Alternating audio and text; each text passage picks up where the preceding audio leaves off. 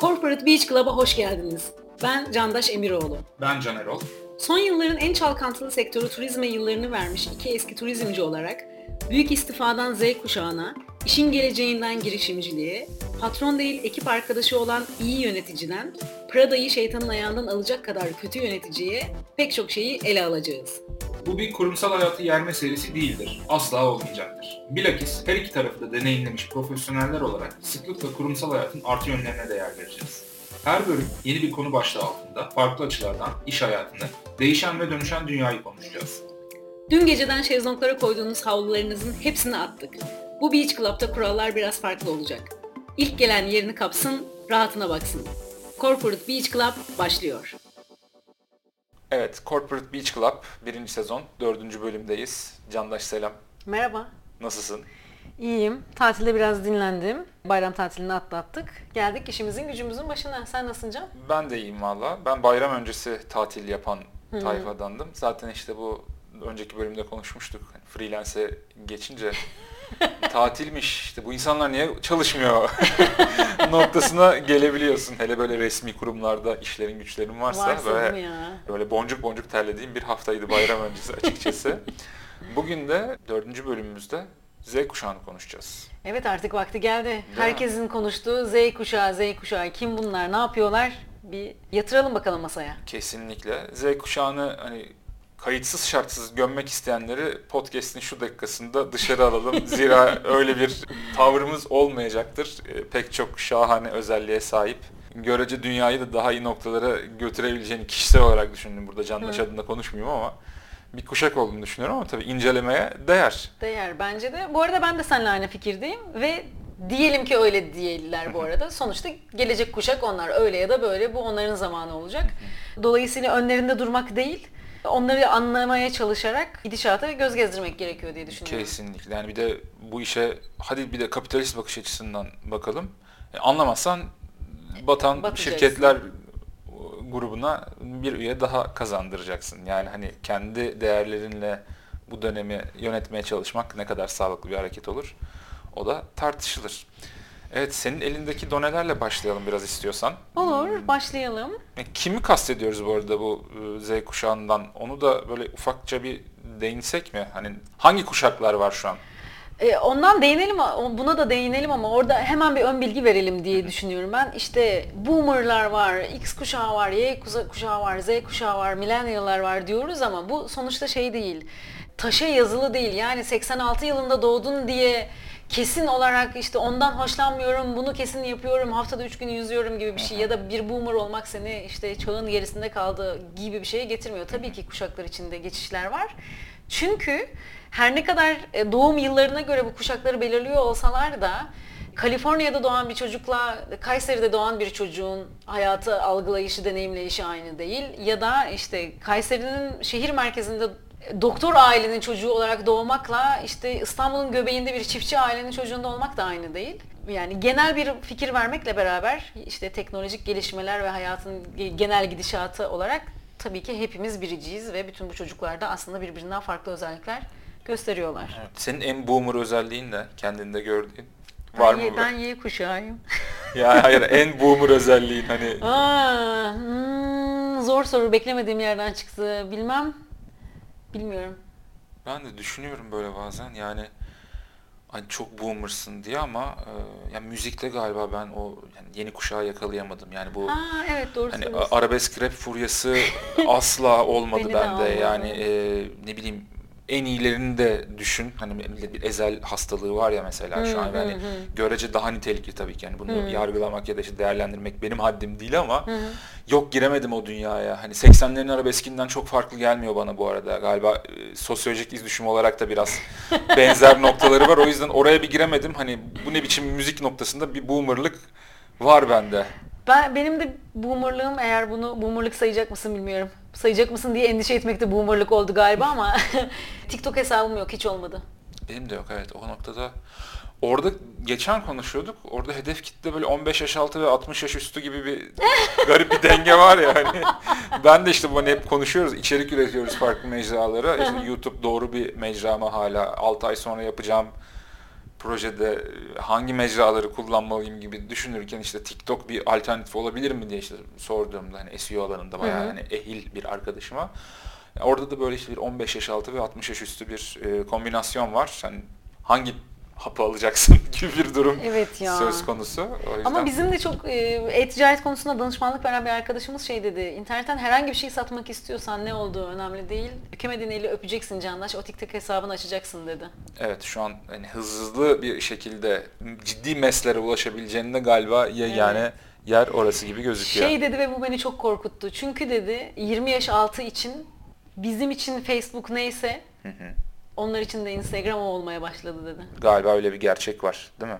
Evet. Evet sendeki donelerle devam edelim o zaman. Peki devam edelim. Mayıs ayında bir Deloitte sunumuna katılmıştım. Orada gerçekten çok enteresan bilgiler vermişlerdi. Şöyle ki e, 2018 yılında Z kuşağının iş gücüne katılımı %0 nokta küsürlerdeymiş. Çünkü bu çocuklar daha işte yeni üniversiteden mezun oluyorlar vesaire. Ama bu 2022 yılında bütün çalışan insanların %15'i konumuna gelecekmiş. Bu çok ciddi bir rakam. Yani bugün aslında çalışanların %15'i e, Z kuşağındaymış.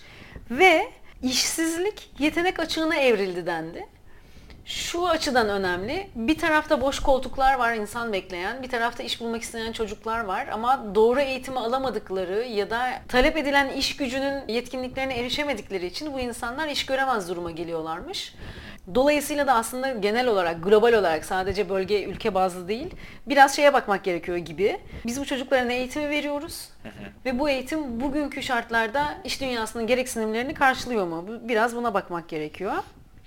Ee, şeyde bu alanda en ehil çalışanlardan biri tabii evrim kuran yani. Hani Kuşaklar arası neler oluyor, kimdir bu isimler, kimdir bu insanlar, hani kim Y kuşağıdır, kim Z kuşağıdır diye. Orada bahsettiği güzel bir şey vardı. İşte yani bir ideolojik kuleler oluşuyor. Yani bu bu, ideolojik kuleleri oluşturan da bilgi ve deneyim tabii ki. Buralara yeni insanları kabul ederken biraz e, sıkıntılar yaşanabiliyor özellikle kurumlarda.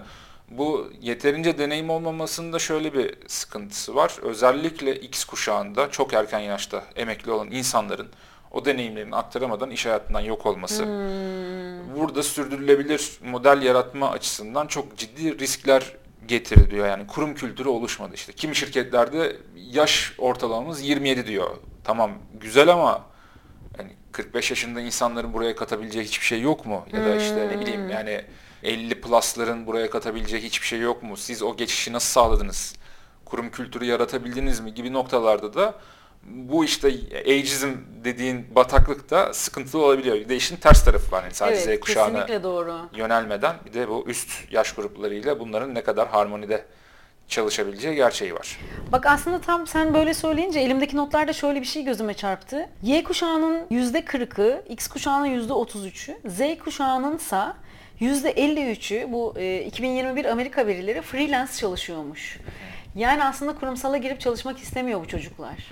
Z kuşağını bu bölümde konu edinmemizin sebeplerinden biri de bu. Yani kurumsal hayat neyleyecek ki bu çocukları 9-5'li haydi gelin şimdi çalışıyoruz diyerek ikna edebilecek ona bakmak lazım. Çünkü bu araştırmaya katılan şirketlerin 2 bölü 3'ü yani yaklaşık %65'i karma iş gücüne belir- geçtiklerini belirtmişler. Bağımsız profesyoneller diye bir olgu ortaya çıkmış. Bu önemli bence. Üstünde durmaya değer. Belki de aslında şöyle bir şey olabilirdi. Hani senin benim kendi özel hayatlarımızdan bakarsak gerçekten karma bir şey olabilseydi hani bu pandemi de tabii bütün bunların üzerinde hızlandırıcı bir etki yarattı ama biraz evden biraz şeyden e, ofise giderek çalışmak falan gibi bir şeyler biraz daha e, sağlam temellere oturabilseydi belki hayat başka türlü akabilirdi. Ne diyorsun? Kesinlikle. Bir de bu insanların hiçbiri çalıştıkları şirketlere aşık olan, yani oraya bir aidiyet duyan insanlar değiller. Yani yeni kuşak için söylüyorum ki bu minvalde ben de kendimi bu kuşağın bir parçası olarak görebiliyorum. En azından ortak noktada buluşuyoruz. Yani çalıştığım kurum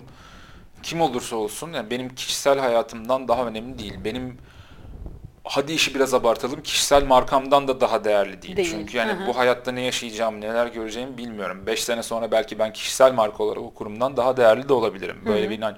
Çünkü bu işte Vatel'de ders verirken özellikle hani çocuklara özellikle söylediğim şeylerden biri siz ileride yönetici olduğunuzda ya da işte orta düzey yönetici, üst düzey yönetici olduğunuzda bu kuşakla ilişki kuracaksınız ve bu kuşağın temel özellikleri nedir?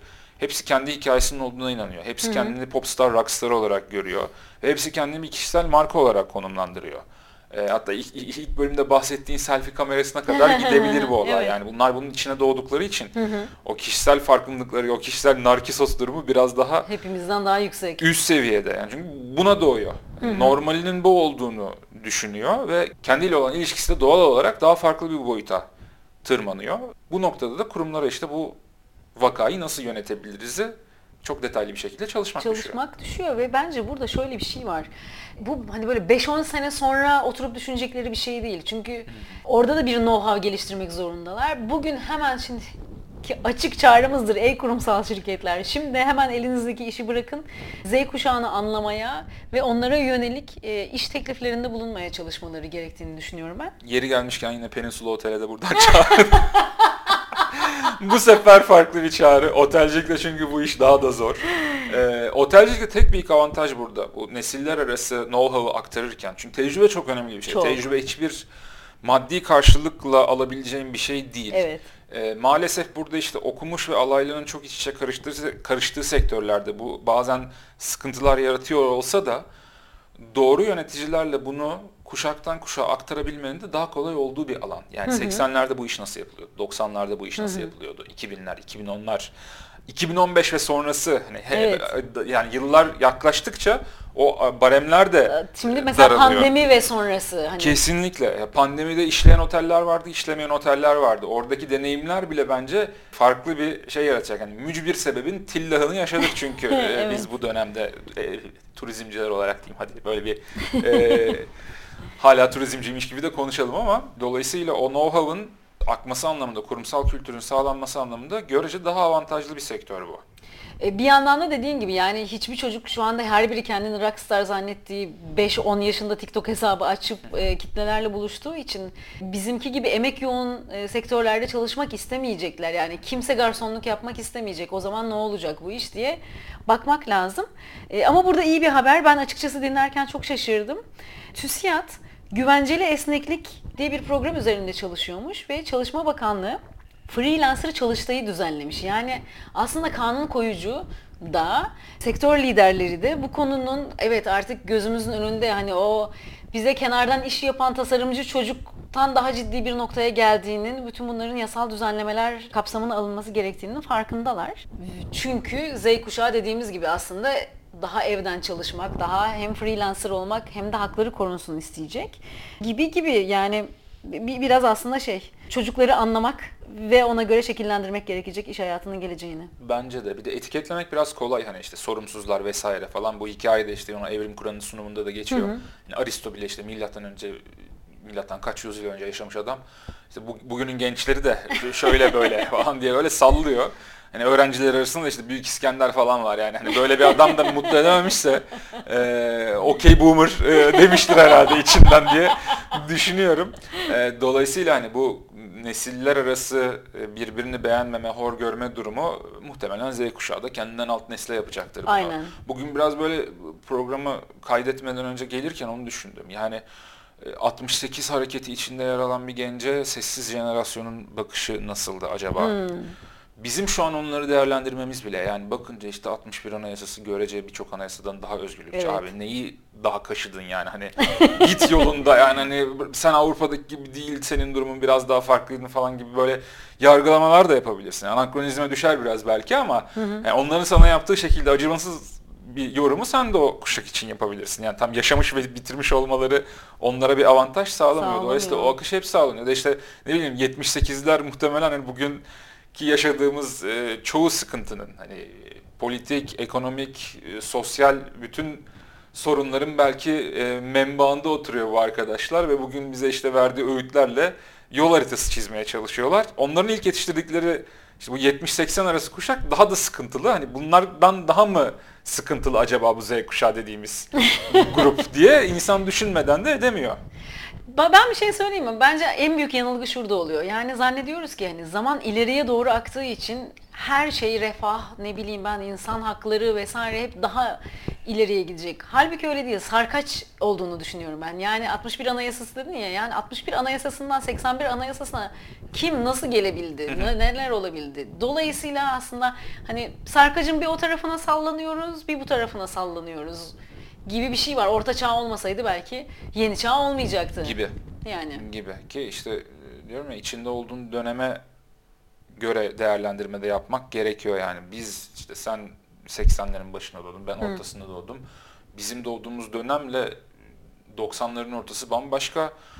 Orada işte makas iyice açılıyor yani. 2000'lerde doğan bir çocuğun gördüğü şey bambaşka yani. Evet. Bunu çok basit işte aktif bir Twitter kullanıcısı oradaki yazım dilinden bile çıkartabilirsiniz. Yani çok böyle derinlemesine raporlara vesaire girmenize de gerek yok. Ya da kendi kişisel çevrenizde çocukların bakış açısıyla kendi bakış açınıza bir ufak kıyaslama yaptığınızda bunu görebilirsiniz. Bu hat artık daha net kırılmaya başladı. Yani babamla benim aramdaki e, görüş değil mi? farklılığıyla benimle e, 2000 doğumlu bir çocuk arasındaki farklılık çok daha başka. 2010'ları falan düşünemiyorum bile. Yani işte kızım var 3,5 yaşında. Bu nasıl bir dünyada benimle iletişime geçecek? Bu beni korkutmuyor bu arada. Sadece merak ediyorum.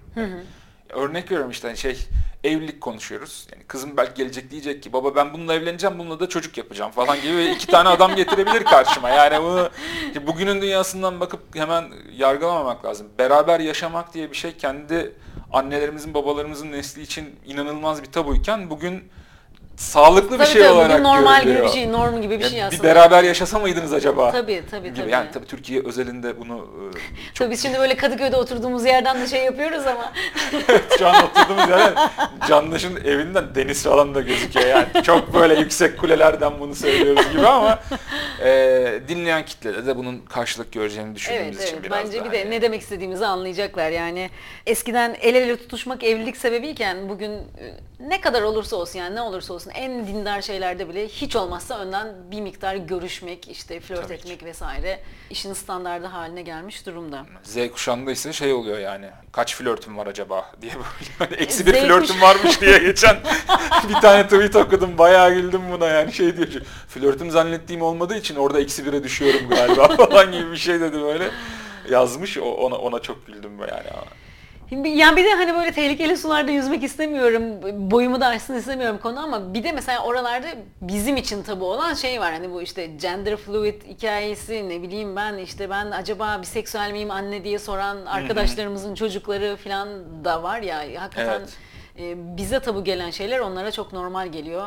E, bilemiyorum o taraf ne- nerelere gidecek. Evet yani ki bu hani senin gündelik yaşantın olduğu için iş dünyası da artık bu özellikle hibrit çalışmayla beraber işte remote çalışmayla beraber gündelik hayatın içine daha da fazla girmiş oldu. Bir enteresan bir model aslında bu. Yani bunu hala bence üstüne hep rakamsal olarak çalışılıyor ama psikolojik olarak bunu ne kadar eğiliyoruz, bunu ne kadar düşünüyoruz. Bu alanda henüz bir araştırma var mı? Varsa bizle dinleyenler paylaşırsa çok sevinirim. Çünkü işte egolar gitti, bir beraber çalışma hikayesi gitti, üstünlük sağlama hikayesi gitti. Yani nedir işte normalde bir toplantı salonunda herkes işte konuşmaya başlıyor. İşte kimin çükü daha uzun, kimin egosu daha fazla. Bunlar konuşuluyordu. Şimdi bunlar e, küçücük bir ekrandan bunları sağlamak çok kolay değil. O yüzden buradaki iz düşümleri de merak ediyorum.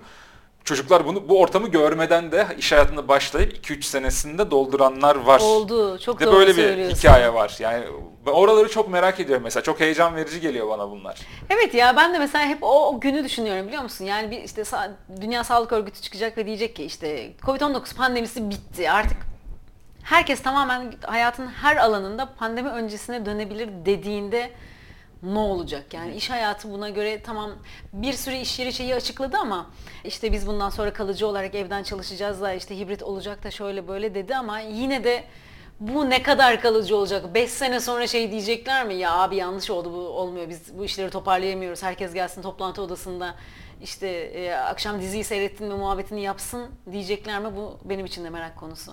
Ki hani özellikle ne bekar çalışansın, ajans çalışanısın, kreatif endüstride çalışıyorsun. Orada da bir arada bir ofisi paylaşmanın, işte ne bileyim sigara molasına çıkmanın, öğle yemeği yemenin artılarını yaşayan da çok fazla Evet. insan da var. Tabii, Yani o tabii. muhabbeti seven insan da var. Yani benim çok fazla yani yakın arkadaşlarımın çok ciddi bir kısmı ajans tayfa olduğu için yani oradaki abi gidiyoruz işte ne bileyim takılıyoruz işte bir sigara içiyoruz işte falan. Bu muhabbetler çok dönüyor. Bundan keyif alan bir kitle de var. Yani yeni yani oradan işte ne bileyim çık, iş çıkışında bir, bir mekana gitmeye var. Gerçi şu an mekan fiyatları da o kadar saçma boyutlara geldi ki. Şimdi yeni bir boyut katmayayım buna da yani gerçekten Guinness olmuş 89-90 lira mekanlarda. Ne diyorsun ya, o Çok acayip, çok acayip yani. Bilmiyorum burayı kesip atar mıyız ama e, Burayı atmayalım da sponsor arayalım ya. Olmayacak Sponsor- böyle oturduğumuz yerden. Ya çok, bu, bu kısım işin trajik tabii. Ben beraber çalıştığımız dönemde Taksim'de bira 4 liraydı yani. Evet. Mekanda 4 liraydı. Evet. 70'lik Tuborg Gold. Ee, o yüzden şimdi birebir kıyas yapmak çok zor ama bir, tabii iş yeri bir yandan da bir sosyalleşme alanı. Kesinlikle öyle.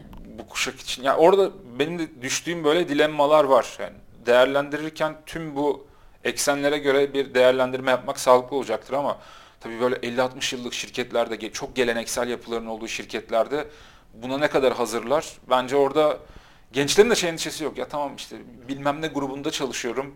Okey yani yarın başka yerde çalışırım gibi. Evet Bir ya. yaklaşımları var yani. ya. Bir yandan da Bizim böyle bir durum zamanımızda var. böyle şey daha hani işte adı sanı bilinen bir yerde çalışmak bir şeydi. Şimdi şimdi herkes zaten kendisi rockstar olduğu için dediğin gibi hiç alakasız bir yerde çalışıyor olmak çok quite okay onlar için. Ve bizim bu kafaya gelmemiz 35-40 arasını buldu ya. Şimdi burada daha akıllı bir grup var. Var. Yani bizi görerek mi buna şey yaptı? Yani bu çünkü bir DNA'ya kodlu bir şey değil. Yani çevreyi gözlemliyor bu çocuklarda. Annelerini, babalarını görüyorlar, abilerini, ablalarını görüyorlar vesaire. Tanıdıklarını görüyorlar. Yani biz işte şimdi geldik yani ben 36 yaşına şey diyorum yani güzel bir paket olsun. Kurumsalla kaldığımı farz ediyorum. Yani güzel bir paket olduktan sonra kart vizitime marketing ibiş yazabilir yani. Onda gerçekten bir sıkıntı yok yani. Öbür türlü ama 25 ya- yaşına döndüğümde ben niye hala pazarlama uzman yardımcısıyım? En azından bir pazarlama uzmanı olayım. Neyin uzmanısın?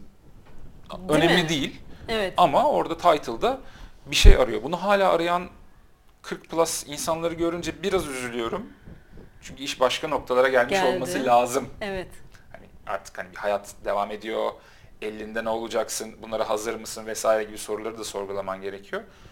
Öbür tarafta Z kuşağına baktığım zaman adam bunu 20-22 yaşında zaten Çözmüş bitirmiş değil mi? çözmüş bitirmiş yani biraz insanın üst versiyonu gibi bir halde var açıkçası saygı duyduğum. Bak buradan çok şöyle ba- başka bir çıkarım da yapacağım. Bizlerdeki o aman iyi şirket olsun. Şimdi böyle isim vererek de kimseyi töhmet altında bırakmak istemem ama tamamen aklıma geldiği için söylüyorum. Yanlış anlamasınlar, üstlerine alınmasınlar ama işte ne bileyim Unilever'de çalışmak, Koç'ta çalışmak, Apple'da çalışmak yeni mezun bir çocuk için çok çok çok önemli bir şeydi. O yüzden de Keza büyük reklam ajanslarında da.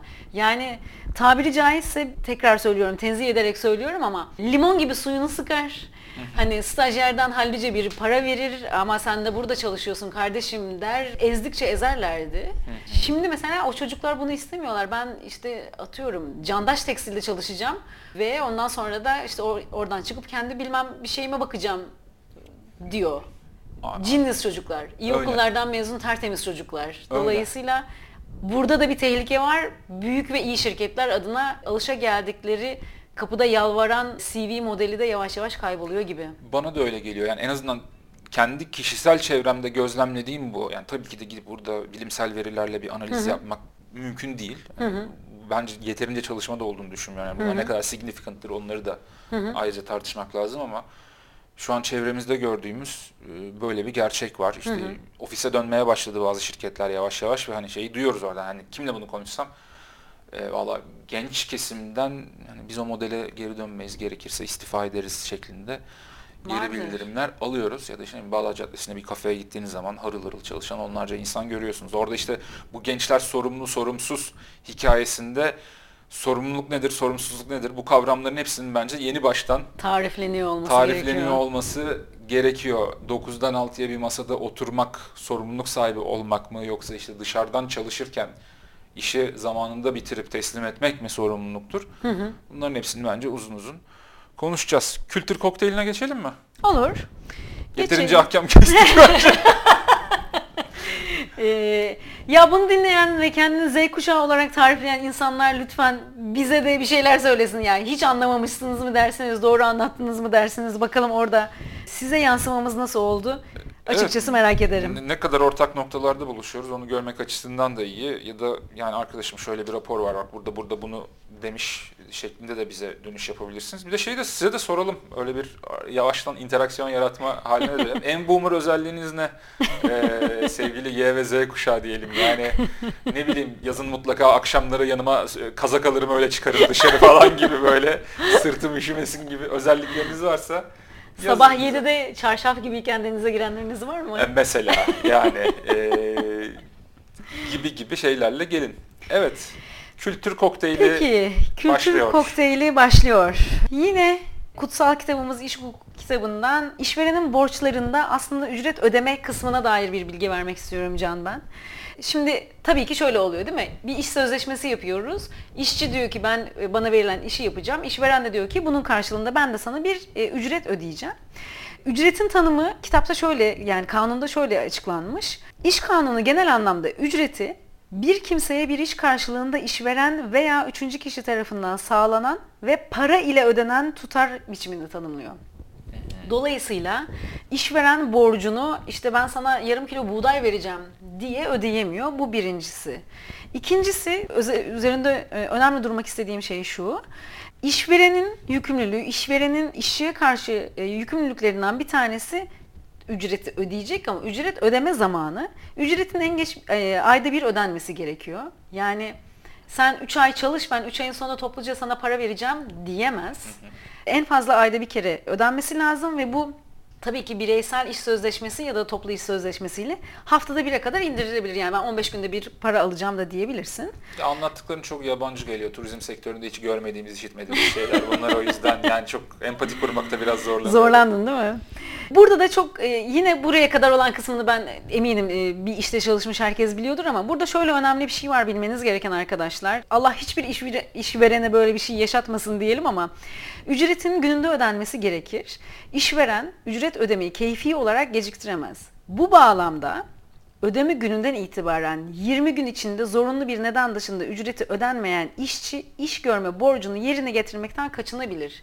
Yani her ay ayın birinde maaşınız yatıyorsa ve ayın 20'si geldi ücretle ilgili hala işveren size geçerli bir neden açıklamadıysa siz kardeşim ben bu saatten sonra bana maaş ödenene kadar ben bu işi yapmıyorum deme hakkına sahipsiniz. Yani hoca size vurduğunda ilk 3 saniye içinde geri vurabilirsiniz. Dahası hani diyelim ki ücretinin ödenmiyor. Kardeşim ben ödemiyorum işte haftayı ödeyeceğim dedi vesaire. Bu 20 gün içinde ödenmedi ve haklı bir gerekçe gösteremediyse işveren ücreti ödenmeyen işçi iş sözleşmesini haklı nedenle feshedebilir diyor kanun arkadaşlar bu. Kulağınıza çalınmış bir, bir bilgi olsun. Haklı nedenle fesih ne demektir ona da ayrıca da bakarız. Yani işte içerideki alacaklarınızın tamamını bütün haklarınızı alıp kendi talebinizle işten ayrılabilirsiniz. Güzel. Ben de geçici vergi nedir ondan biraz bahsedeyim kısaca. Geçici vergi kazancınız üzerinden ödeyeceğiniz verginin sizden üçer aylık dönemlerde parça parça tahsil edilmesidir. Yani bu yıllık bir Mart ayında ödediğiniz e, gelir kurumlar vergisi vardır. Bunu sizden yıl içinde e, üçe bölerek, e, dörde bölerek hatta e, ufak ufak alırlar. Niye geçici vergi diyorlar? Taksitli vergi deseler ya. Valla peşin vergi de Ha, ya da deniyor. peşin vergi. Ee, tabii devletin önemli bir gelir kaynağı olduğu için orada işte ne bileyim sen pazar e, şey, pazartesi salı diyorum. Ocak, Şubat, Mart aylarında e, ciddi bir gelir elde ettin ama senin şirket olarak giderlerinin daha yüksek olduğu dönem Nisan, Mayıs, Haziran. Ona bırakmadan ben senden dur kardeşim şu bir Mart'a kadar bir alayım diyor. Ha, tabii güzel haber. Yıl sonunda ödeyeceğin bütün vergiden düşüyor bu ama eski usul sanki biraz daha şirketlerin ya da şahıs şirketlerinin iş elini kolaylaştırıyordu diye düşünüyorum ama yapacak bir şey yok. Kanun koyucu böyle görmüş, e, böyle düşünmüş diyelim. Bize de ödemek düşer diyorsun. Bize de ödemek düşer tabii ki.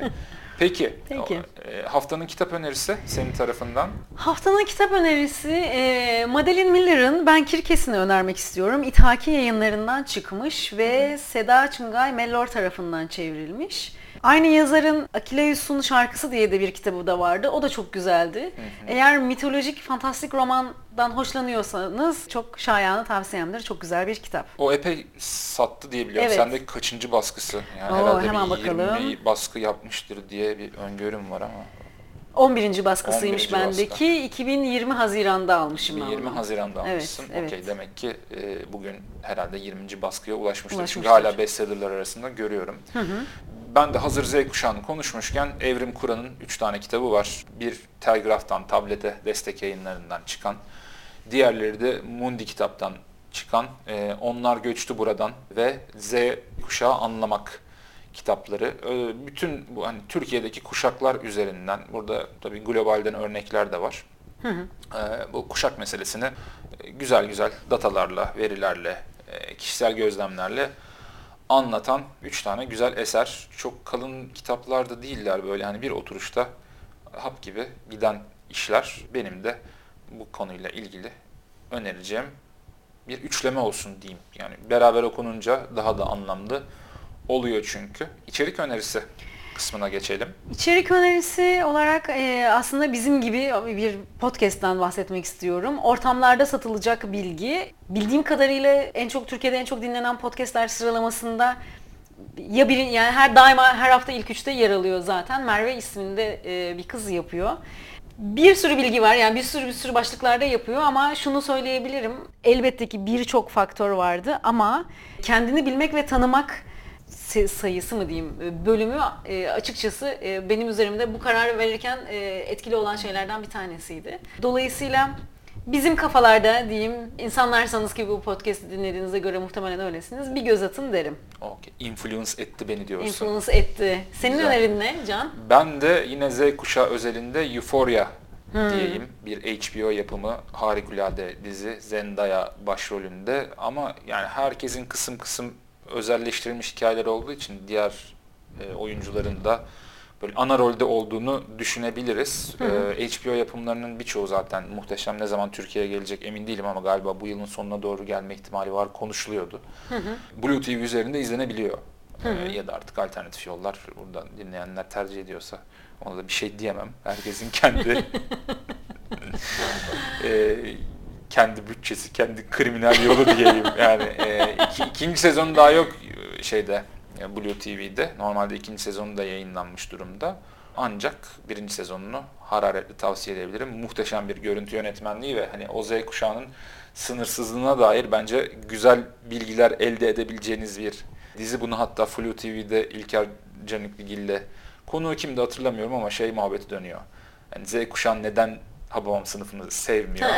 yani de en hayatlarındaki en büyük macera Trabzonspor Fenerbahçe maçına kaçmak olan bir grubu Euphoria'daki gençler neden sevsin? Sevsinlerdim ya. Çok dümdüz. Yani hiç böyle dallanıp budaklandırmaya gerek yok. Hakikaten yani bu kadar basit aslında. Yani hani geçti abi yani. O çılgınlık dediğin hikaye artık çok daha başka noktalara gelmiş ki bunların gündelik yaşamının bir parçası olmuş. O yüzden Euphoria bunu görmek açısından biraz can sıkıcı olabilir ebeveynler tarafından ama e, güzel de bir yapım. Yani yapım olarak çok iyi bu arada. iş çok iyi. Neyse.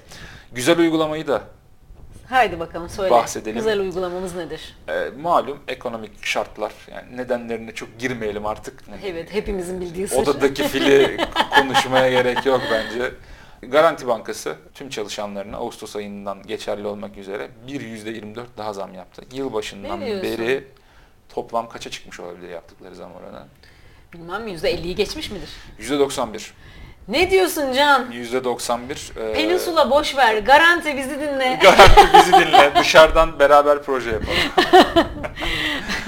ee, %91 çok ciddi bir Evet. oran.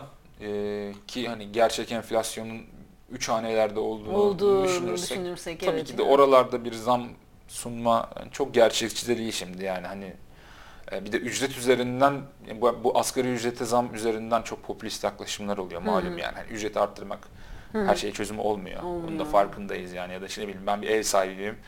Kiracımın Garanti Bankası'nda çalıştığı bilgisinden sonra o kiraya yapacağım zam da, %25 olamayabilir diyorsun. zam da biraz farklılaşabilir. Bu dolayısıyla yani farklı sıkıntılar da yaratıyor. Yani şimdi burada Menkiv'in kanunlarına kadar gireriz de gerek yok.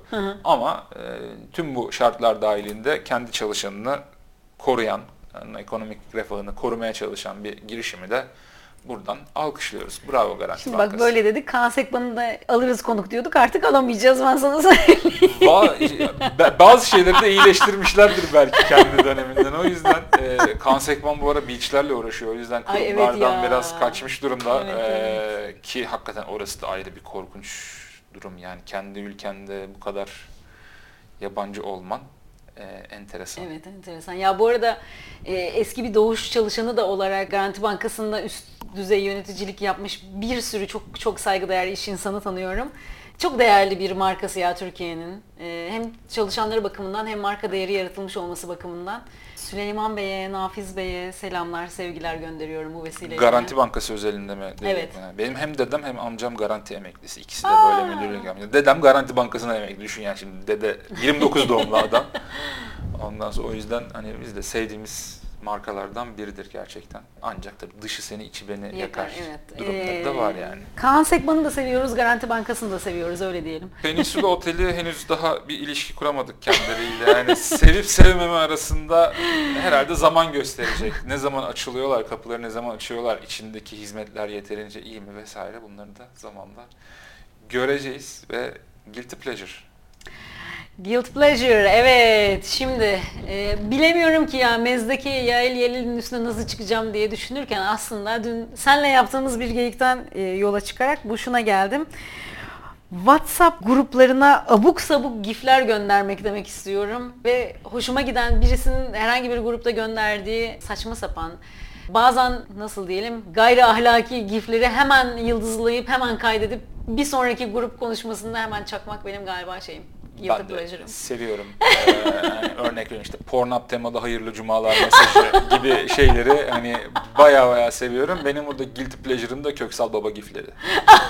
Yani hani bir insanın fiziğiyle dalga geçmek çok tabi şahane bir davranış değil ama hani kendisini bu konuda malzeme yapmış bir arkadaş. Yani ne kadar bilinçli bilinçsiz onu bilmiyorum ama gerçekten her duruma uyan gifleri var. Evet ya. Muhteşem ya. Bu işten bir şekilde para kazanıyor mudur sence? Bence Bilmiyorum. kazanıyor olması Ya lazım. Ben ona e, Sayın Cumhurbaşkanımızın oyuncak araba hediye ettiği bir görüntü var mesela. Benim için yani hala çok gülerim. Çok iyi yani.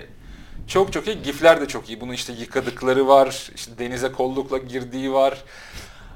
Hepsi çok iyi. Bu konuda sevgili Başak Gülhan arkadaşıma selam olsun. Beni çok beslemiştir yani bütün gifleri neredeyse göndererek. Köksal Baba benim sevdiğim karakter. Böyle. Diyecek bir şeyim yok bunun üstüne. Buradan da e, tekrar çağrımızı yapalım. Bize e, örnek guilty pleasure paylaşmak isteyenler olursa yorumlarda, DM'lerde, maillerde buluşalım arkadaşlar.